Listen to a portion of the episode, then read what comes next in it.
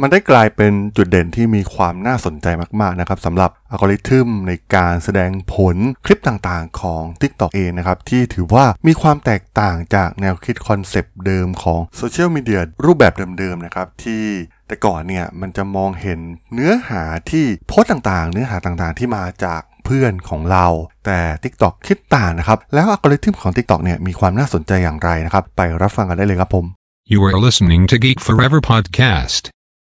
Open your world with technology. This is Geek Monday.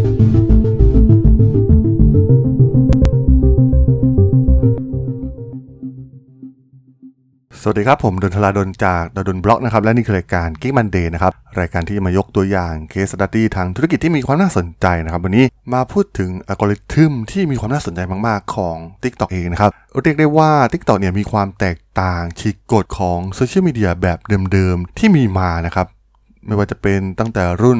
MySpace เอง หรือว่า Facebook Instagram Snapchat หรือโซเชียลมีเดียต่างๆนะครับ ซึ่งส่วนใหญ่เนี่ยจะให้เราเห็นเนื้อหาที่เป็นเพื่อนของเราหรือว่าสิ่งที่เรามีความสนใจนะครับ แต่ว่า TikTok เนี่ยได้สร้างกฎเกณฑ์ใหม่นะครับในการสร้างแชร์และการค้นพบเนื้อหาที่ มันผ่านจากอัลกอริทึมของ TikTok โดยเฉพาะนะครับ ซึ่ง feed ของ TikTok เองนะครับ ที่มีชื่อว่า For You Page เนี่ย ได้เปลี่ยนเกมสำหรับเครือข่ายโซเชียลที่ขับเคลื่อน โดยเฉพาะเนื้อหาด้านความบันเทิง ให้กลายมาเป็นแพลตฟอร์ม ระดับแนวหน้านะครับในขณะที่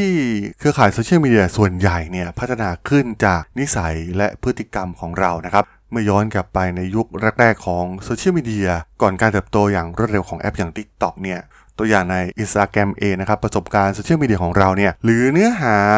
คอนเทนต์ต่างๆ ที่ปรากฏมาเนี่ย ส่วนใหญ่เนี่ยจะเกี่ยวข้องกับเรื่องราวที่ มีความสัมพันธ์ เช่นเป็นเพื่อน หรือว่า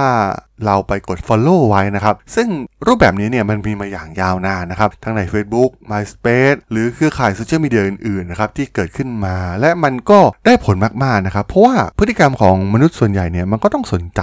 สิ่งที่ใกล้ชิดกับเราอยู่แล้วนะครับ แต่ว่าสิ่งที่ TikTok ทำเองเนี่ยมัน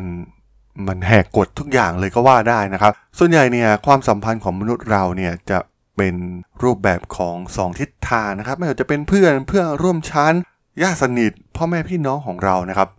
ซึ่งรูปแบบ 2 ทิศทางเนี่ยทั้งสองฝ่ายเนี่ยจะยอมรับในความสัมพันธ์นั้นๆนะครับแล้วก็จะมีอีกรูปแบบหนึ่งนะครับก็คือการรู้จักแบบสุ่มนั่นเองนะครับเช่น เราได้ไปพบใครบางคนในขณะที่เดินทางไปต่างประเทศ คุยพูดคอถูกใจกัน แล้วก็รู้จักกันนะครับแต่ว่าโดยธรรมชาติแล้วเนี่ยเมื่อเรามีอายุมากขึ้นเนี่ยความสัมพันธ์รูปแบบนี้เนี่ยเราจะรู้สึกว่าไม่มีความเกี่ยวข้องหรือน่าสนใจกับเราอีกต่อไปนั่นเองนะครับ และนั่นก็คือ key หลักคอนเซปต์หลักนะครับของโซเชียลมีเดียในยุคก่อนหน้านี้นะครับ ไม่ว่าจะเป็น Instagram Twitter LinkedIn Facebook นะครับ ก็คือเราสามารถติดตามแบบทางเดียว มันสามารถทำให้เราเนี่ยกระชับแวดวงครอบครัวและเพื่อนๆให้แน่นแฟนขึ้นนะครับ โดยเฉพาะคนที่เราเนี่ยอยากเห็นโพสต์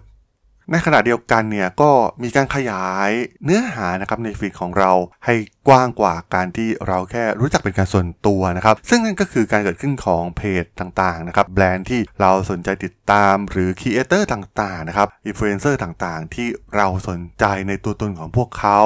แต่มันทำให้เกิดปัญหาใหญ่ของสังคมมากๆนะครับกลายเป็นข่าวมาก่อนหน้านี้นะครับโดยเฉพาะเรื่องราวของการต้องมาเปรียบเทียบชีวิตนะครับของคนที่เราติดตามหรือเพื่อนของเรานะครับมันทำให้เกิดความรู้สึกเชิงลบและรู้สึกกดดันนะครับนำไปสู่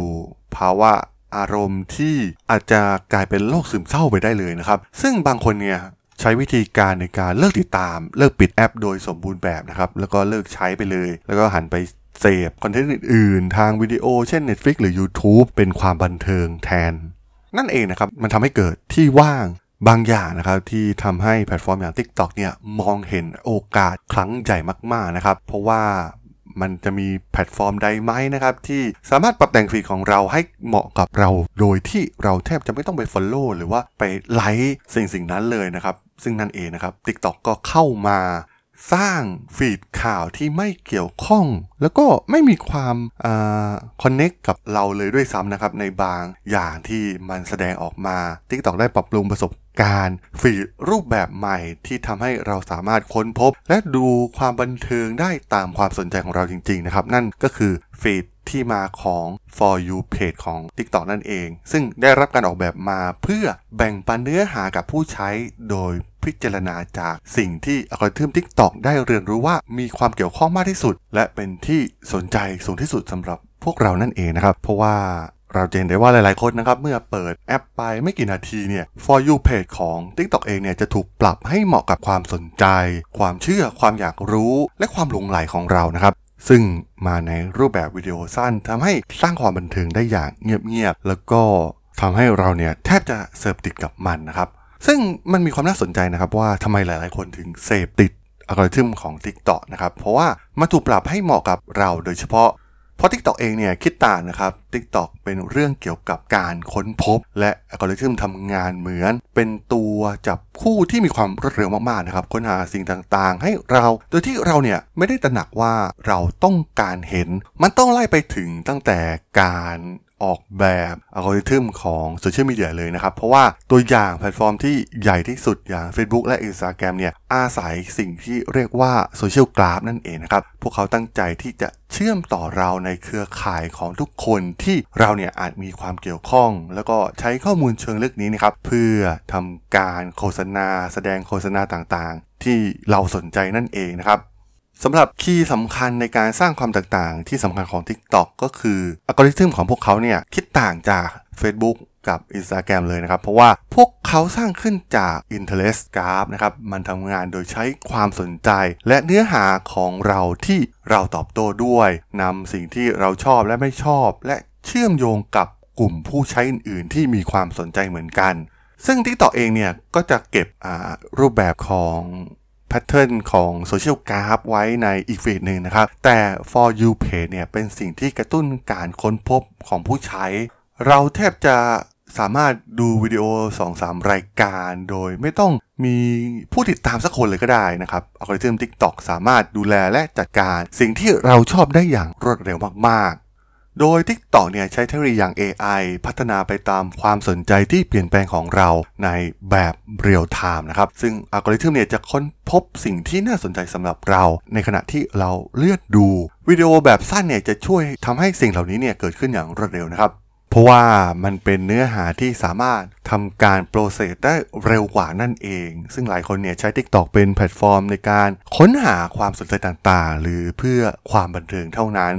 มันเป็นรูปแบบที่คล้ายคลึงกันของระบบ recommendation ในการช้อปปิ้งบน Amazon นะครับ โดยพิจารณาจากสิ่งที่คนอื่นมีรสนิยมคล้ายๆกันซื้อของผลิตภัณฑ์ใน Amazon นั่นเองนะครับ เพราะว่า Amazon เองเนี่ยก็ไม่ได้สร้างขึ้นบน Social Graph แบบเครือข่ายโซเชียลมีเดียอย่าง Facebook หรือ Instagram นะครับ ดังนั้นพวกเขาจึงใช้พฤติกรรมในอดีตของเราและจับคู่เราเนี่ยกับผู้ที่มีพฤติกรรมการซื้อที่คล้ายคลึงกันนั่นเอง ความแตกต่างของ TikTok เนี่ยก็คือมีความเป็นส่วนตัวสูง แล้วก็มีความแม่นยำมากๆนะครับเป็นความแม่นยำที่สูงมากๆ มีความสามารถเฉพาะเจาะจงสำหรับความสนใจส่วนตัวและในอาชีพของเรานะครับถ้าใครลองไปทดลองเนี่ยฟีดของแต่ละคนในมือถือ แต่ละเครื่องเนี่ยจะมีความแตก ต่างกันอย่างสิ้นเชิงมากๆนะครับ ไม่เชื่อก็สามารถไปลองดูได้นะครับ ลองเอามือถือของเพื่อนแล้วก็ไปดูฟีดใน TikTok เนี่ย โอ้โห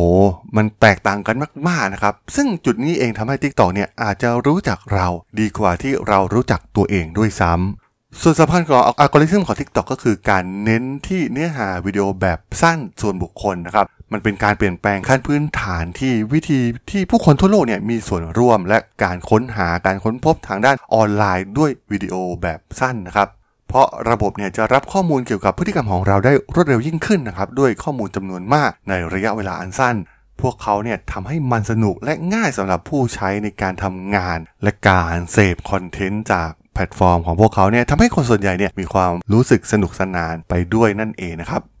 และที่สำคัญการใช้วิดีโอแบบสั้นเนี่ยเป็นประโยชน์ต่อทุกฝ่ายนะครับไม่ว่าจะเป็นผู้ใช้เหล่าคอนเทนต์ครีเอเตอร์และตัวแพลตฟอร์มเองนะครับสำหรับผู้ใช้เนี่ยเราสามารถบริโภคเนื้อหาที่เป็นส่วนตัวในปริมาณมาก โดยใช้ระยะเวลาสั้นๆ เท่านั้นนะครับสำหรับครีเอเตอร์เองเนี่ยก็สามารถทำให้เนื้อหาของพวกเขาเนี่ยค้นพบได้อย่างรวดเร็วยิ่งขึ้นนะครับ แล้วก็เป็นการแปลเนื้อหาที่ยาวกว่า มาแปลงเป็นชิ้นขนาดพอดีคำสามารถเสพได้แบบง่าย ๆนะครับ และวิดีโอแบบสั้นเนี่ยจะทำให้ แพลตฟอร์มเองเนี่ยได้รับข้อมูลที่ต้องการได้เร็วยิ่งขึ้น ดังนั้นพวกเขาจึงสามารถปรับเปลี่ยนประสบการณ์ในแอป และอัลกอริทึมให้เป็นส่วนตัวได้อย่างมีประสิทธิภาพมากยิ่งขึ้นนั่นเอง ไม่น่าแปลกใจเลยนะครับที่ข่าวที่ออกมา Facebook เอง Instagram เองนะครับที่พยายามปรับตัวเลียนแบบ TikTok นะครับเพราะว่าความนิยมและความสำเร็จของ For You Page นั่นเองนะครับได้ผลักดันให้แพลตฟอร์มโซเชียลมีเดียขนาดใหญ่อื่นๆเนี่ยสร้างผลิตภัณฑ์วิดีโอสั้นของตนเองนะครับไม่ว่าจะเป็น YouTube Short Instagram Reel Snapchat Spotlight เป็นต้นนะครับและเริ่มเปลี่ยนโฟกัสไปที่การจัดลำดับความสำคัญของ Interest Graph มากกว่า Social Graph ซึ่งนั่นเองนะครับที่ทำให้เหล่าครีเอเตอร์ที่ ทำคอนเทนต์ได้ถูกใจแพลตฟอร์ม TikTok เนี่ยสามารถสร้าง follower ได้อย่างมากมาย TikTok เองก็เติบโตอย่างต่อเนื่อง และแพลตฟอร์มอื่นๆ ก็ทำตามนะครับ แต่ดูเหมือนว่าพยายามทำตามยังไงเนี่ยมันก็ไม่สามารถที่จะเลียนแบบต้นฉบับอย่าง TikTok ได้นั่นเองครับผมสำหรับเรื่องราวของอัลกอริทึมของ TikTok ใน EP นี้ผมก็ต้องขอจบไว้เพียงเท่านี้ก่อนนะครับสำหรับเพื่อนๆที่สนใจเรื่องราวทางธุรกิจเทคโนโลยีและวิทยาศาสตร์ใหม่ๆที่มีความน่าสนใจก็ สามารถติดตามมาได้นะครับ ทางช่อง Geek Forever Podcast ตอนนี้ก็มีอยู่ในแพลตฟอร์มหลักๆ ทั้ง Podbean Apple Podcast Google Podcast Spotify YouTube แล้วก็จะมีการอัปโหลดลงแพลตฟอร์ม b ล็อกดีดในทุกๆ ตอนอยู่แล้วด้วยนะครับ ถ้ายังไงก็ฝากกด Follow ฝากกด Subscribe กันด้วยนะครับ แล้วก็ยังมีอีกช่องทางหนึ่งในส่วนของ Line แอดที่ a d t h r a d o n t h a r a d h o l สามารถแอดเข้ามาพูดคุยกันได้นะครับ ผมก็จะส่งสาระดีๆพอดแคสต์ดีๆ ให้ท่านเป็นประจำอยู่แล้วด้วยนะครับ ถ้าอย่างไงก็ฝากติดตามทางช่องทางต่างๆ กันด้วยนะครับสำหรับใน EP นี้เนี่ยผมต้องขอลากันไปก่อนนะครับ เจอกันใหม่ใน EP หน้านะครับผม สวัสดีครับ